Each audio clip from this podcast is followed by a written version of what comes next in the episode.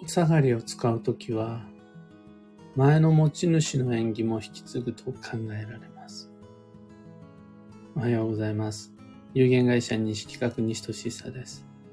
発行から20年、累計8万部の運をデザインする手帳、有機暦を群馬県富岡市にて制作しています。最新版である有機暦2024は現在販売中。その購入方法は放送内容欄のリンク先にてご確認ください。で、このラジオ、聞く暦では毎朝10分の暦レッスンをお届けしています。今朝は、中古品の運の良し悪しというテーマでお話を。結論から先にお伝えすると、中古品というだけでは、それが運がいいものなのか悪いものなのかわからないです。中古品イコール基地、今日は決まりません。そこには運が良いものもあれば、運が悪いものもあります。大切なのは、そこを判断する基準であり、吉凶鑑定の根拠なんですが、その根拠を見つけにくい場合があるよっていうのが中古品のデメリットだと思います。その点新品は比較的判断が楽です。で出所や経緯が分かっているお古、お下がり、ユーズドならば、割と簡単に運の良し悪しを見抜くことができます。具体的には、運が良い人が使っていたもののお下がりは吉です。で運が悪い人が使っていたもののお下がりは今日です。そこが分かっていれば、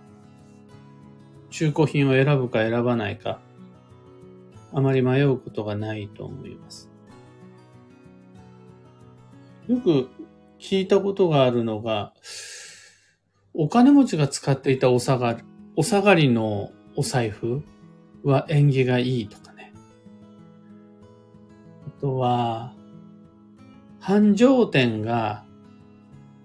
のより大きなお店に移動した後に入るテナントは引き続き縁起がいいとか、そういうのを聞いたことありますか？お笑い芸人の人でもお財布をとか時計のお風呂をもらう。これは、あの、先輩が使って出世したお財布だから、出世した時計だから、これあなたに譲りますよ、みたいな。あとはライターとかね。出世した人が使っていたものの一部を譲り受けると、自分自身もその流れを引き継ぐみたいな演技は聞いたことがあります。これも今日ご紹介する中古品の運の良し悪しが関わってくる話なんですが、僕だったら、僕はあまり出所の知れない中古品は選ばないです。古着もそうだし、車もそうですね。機械類もそうです。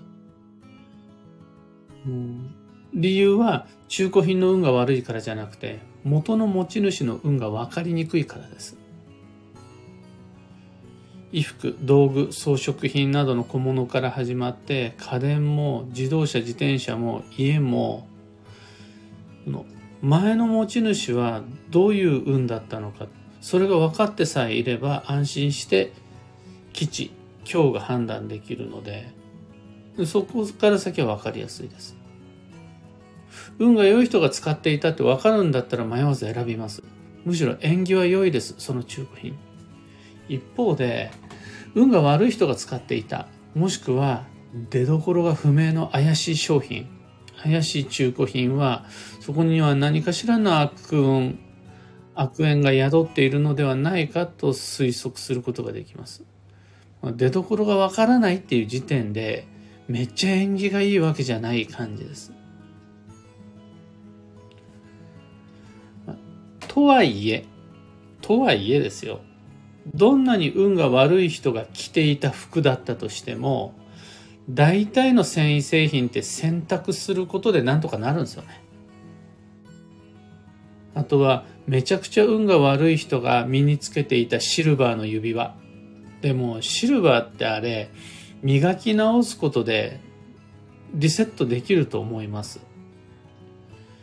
これ宝石っていうことになるとちょっと専門家じゃないのでどこまでいけるかわかりませんが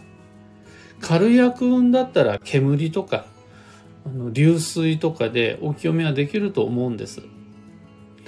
よっぽどこうシリアスな因縁因果が関わってない限りは別にまあ選択して着ればいいんじゃない古着のジーンズぐらいとか。あとはおじいちゃんおばあちゃんから引き継いだ形見のアクセサリーなんだったらそのおじいちゃんおばあちゃんが病気で亡くなったり事故で亡くなったりしたとしてもその悪縁、えー、不吉な縁起をあんまり気にせずにお清めしてまた使えばいいじゃんっていう感じです。そんなに気にならないです。だからどんな悪縁、悪運であったとしても、その因果が分かっていれば、お清めしてまた使えばいいじゃんっていう感じです。要するに、その中古品そのものの運の吉凶よりそこに宿る縁起、因果が気になります。これ別の言い方をすると、中古品が基地強ではなくて、その中古品はどうして前の持ち主から手放されることになったんですか？という理由が分かっていればいいわけです。で、運がいい人が自分の持ち物を手放すとき、その流れって大体順調なんです。もっといいお財布が手に入ったから今使っているお財布を手放すとか。もっと良い土地に引っ越しすることになったからその家を手放すとか。自分自身のステータスが上がったから今乗ってる車を別の車に乗り換えるみたいな。そういう前向きな理由で次の流れに移行します。僕の知っている社長で、もう、車を購入した時点で、その次の車の持ち主、買い手が決まってるという方がいらっしゃいます。その人は車検ごとに車を買い替えるんですが、の大金持ちっていうだけじゃなくて、その、その方が経費、税金対策にもなるし、経費も使えるし、なおかつあの、その車検ごとに乗り換えると車の価値があんまり下がんないんですよね。だからお金が持っている人固有の計画性であの車検のたびに車を乗り換えるんですがだからその社長が車を買うと次の持ち主っていうのが自然とじゃあこの人ねこの人ねってなんなら値段ぐらいまで決まってくるんですよね。そういうの良いな良い循環の流れで良い縁起を引き継げるそういう中古品は全く問題ないとします。なんならそういう順調な人の流れを中古品を通して引き継ぐことによって自分自身の運も上がるんじゃないかなって思います。これ土地建物もそうだし物も道具もそうです。場合によっては事業とか無形財産も同じような作用があると思います。一方で不吉な縁起もあるんですよね。あの潰れたお店の後に入る次のテナントさんが悪い流れを引き受け継ぎやすい。まあ、要は縁起が悪いっていうのはあると思います。リフォームしたり、ハウスクリーニングしたりしたとしてもです。夜逃げをして手に入れた、夜逃げをした人の家とかね。あとは、あの、裁判の競売物件とか。競売物件めちゃくちゃお得に手に入るんだけど、縁起がいいかっていうと微妙な時はあります。やっぱり。ああ、裁判を起こすような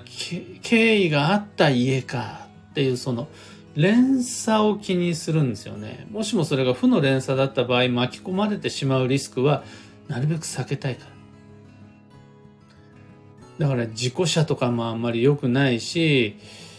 えー、ギャンブル教の人が尻に入れたロレックスとか、あとは、ローン返済が滞って売った家とか、そういうのは、物そのものが持つ価値とは無関係にそこに宿る木の連鎖、それが気になるわけです。そうすると、無理に中古品で安く済ませようとするよりは、まっさらな新品の方が安心。とはいえ中古品の全てが今日というわけではなくて、その経緯が分かっているんだったら、むしろ縁起はいいよっていう場合もある。というのが中古品の運の良し悪しに関してです。得体の知れないものは間違いなく手出さない方が無難です。一方で、その前の持ち主の運が分かるようだったら、それが運が良いだったら、迷わず選べばいいし、あまり縁起が良くないなということだったら、迷わず見送ればいいし、避ければいいし、ということになります。今朝のお話はそんなところです。二つ告知にお付き合いください。まず、開運ドリルワークショップ2024に関して。そろそろカリキュラム、課題、ドリルが確定してきたというか、だいぶ練られてきたので、の良き頃合いを見計らってプレ講座から始めていきたいと思います。で、10月の15日、一粒万倍日の新月のタイミング、ここまでにはある程度のコンテンツが出揃っていて、そこから先はフォローアップ講座という形でいろいろなお話ができたらいいなと思っています。すべての配信は Facebook グループ、限定の Facebook グループの中で配信するので、ご参加には Facebook のアカウント、それと Facebook グループへの登録が必要です。開運ドリルという商品を購入するだけじゃなくて Facebook グループへの登録までお願いします次にいろんな街での暦のお話し会に関して今は10月9日月曜日スポーツの日の岡山県岡山市での暦のお話会ぜひみんなに来ていただきたいです中国地方の方10月9日月曜日です申し込みお待ちしています。開運ドリルもお話し会も詳細は放送内容欄にてご確認ください。さて、今日という一日は2023年10月1日日曜日一粒万倍日。繁忙の9月残り9日となりました。カレンダーの上ではもうすでに今日から10月なんですが、暦の上ではあと9日間繁忙の9月の日々が続きます。まだまだ運は動くので気を抜かないように。また停滞を感じるような人もまだ今自分の試行錯誤と工夫次第で運を動かせるので諦めずに参りましょう。今日の幸運のレシピは雑炊。これはお粥でも OK だし、リゾットも OK だし、中華だったらあんかけチャーハンとかもありだし、さらっとお茶漬けなんていうのも吉です。最後に今日のキーワードは準備、基礎を整える。その心は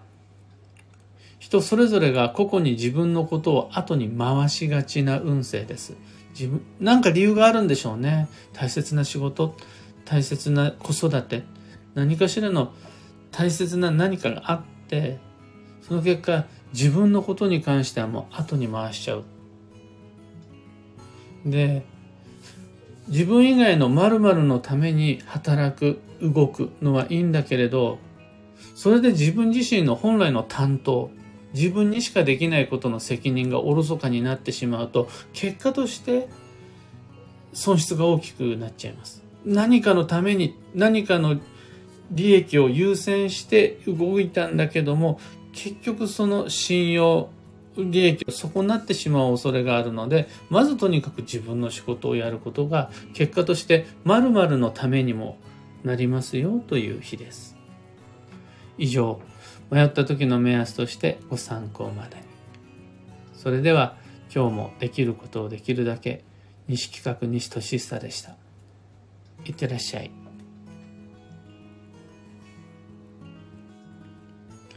小川智美さん、おはようございます。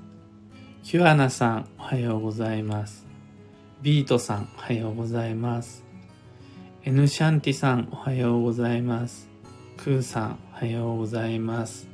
キーボードさん、おはようございます。花さん、おはようございます。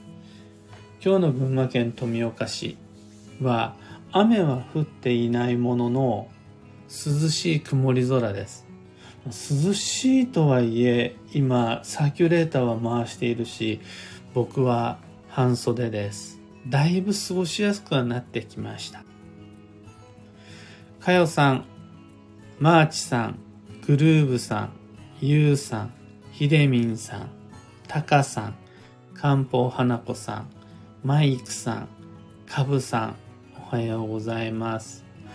雨の街もあるんですね。うん。雨降るといいですよね。の庭、庭木の水やりもしなくて済むし、雨、美味しいところです。ただ、このタイミングでの雨って地表の熱を奪って、良くも悪くもなんですが、世界の熱を奪っていくじゃないですか。すると、ぐっとこう涼しくなってきて、そのタイミングで8月、9月の疲労が爆発した時に、例えば体調不良を起こすし、ぎっくり腰も増えてくると思うんです。9月の、まあ今からもうちょっとかな。あと2、3日、あと5日ぐらい経ったところから10月にかけては、ぎっくり腰要注意でございます。そのためにも、あんまり無理はなく、まず10月の休息の予定を確保してから、9月残り期間を過ごすことにしましょう。ハープさん、おはようございます。昨日はいっぱい用事しました。今日はミステリという中で見に行きます。とのこと。素晴らしい充実の9月のみんなの中には勘違いすること方もいて繁忙とは？人様に自慢できるような立派な予定じゃないと運を動かしたことにならないみたいなね結構こう無自覚スパルタンで無意識頑張り屋さんの方が多いんですが、うん、なんてことはない。遊びに行くとか美味しいもの食べるとかどんなことであったとしてもそこの白紙の未来に予定が入るんだったら全ては繁忙の予定になりますつまりミステリーという中でで運を動かすことできるのが繁忙の9月ですグルーブさん、まさにぎっくり腰寸前になり、新居行きました、とのこと。これがね、微妙なんが、じゃあ、めちゃくちゃ温めればそれでいいかっていうわけではないと思うんです。この急激な温度差であるとか、そのタイミングでのちょっとしたきっかけでの変な動きとかがパンって体調不良とか気持ちの落ち込みとかぎっくり腰につながりやすいのが今このタイミングなので、雨が降ったなら、降ったなりに急激な温度変化に注意して。で、これで晴れたんだったら、今度の日陰の部分と日向の部分での服装とか過ごし方に気をつけていけるといいかなと。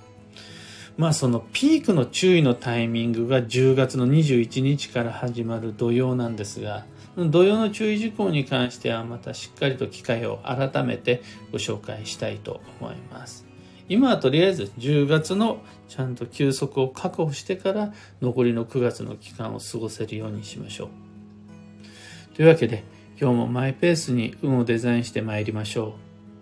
僕も行ってきます。